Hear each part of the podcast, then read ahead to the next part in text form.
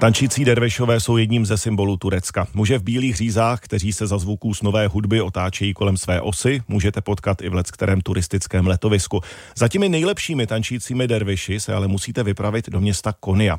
Tam taky zjistíte, že tanec dervišů vychází z prastaré filozofie a u jeho zrodu stál jeden z nejvýznamnějších islámských mystiků. Do turecké Anatolie se vypravil reportér Jaromír Marek. Na kruhové pódium pomalu nastupuje 630 mužů. Na hlavách mají vysoké kuželovité klobouky, na sobě černý hábit. Když ho po složitých rituálech odhodí, začnou se jeden po druhém otáčet dokola kolem své osy. Vlastně to není jen představení. Dervišové původně neměli bavit lidi. Jednalo se o obřad. V jeho pozadí stojí filozofie sufismu. Říká mi průvodce Mohamed. U zrodu tančících dervišů stál významný básník, filozof a islámský učenec 13. století Jalaledin Rumi, Právě ve městě Konia založil řád dervišů, kteří za pomoci modliteb, recitace veršů a tance hledali cestu k Bohu.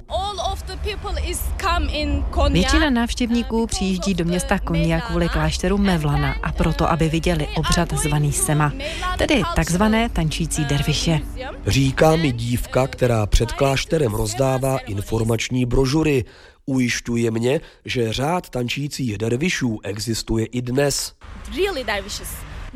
Ano, samozřejmě. Řád stále existuje. Nejsou to jen tanečníci, ale opravdoví dervišové. Uh, uh, Pokud vím, dnes jsou to jen tanečníci. Aby byli opravdovými derviši, museli by projít duchovní přípravou, strávit roky v klášteře. Tak to bylo v minulosti. Dnes už ne. Namítá mladý muž, který pracuje v někdejším sufijském klášteře, dnes přeměněném na muzeum. Jak to tedy je? Jsou muži, kteří rituální tanec předvádějí dervišové nebo jen tanečníci?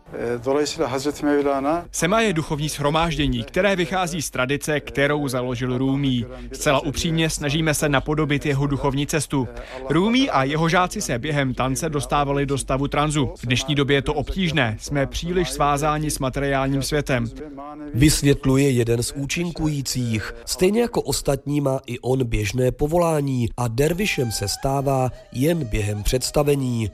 Byť skuteční tančící dervišové jsou už minulostí, učení i básně jejich duchovního vůdce Rumího se tisknou a úspěšně prodávají i dnes.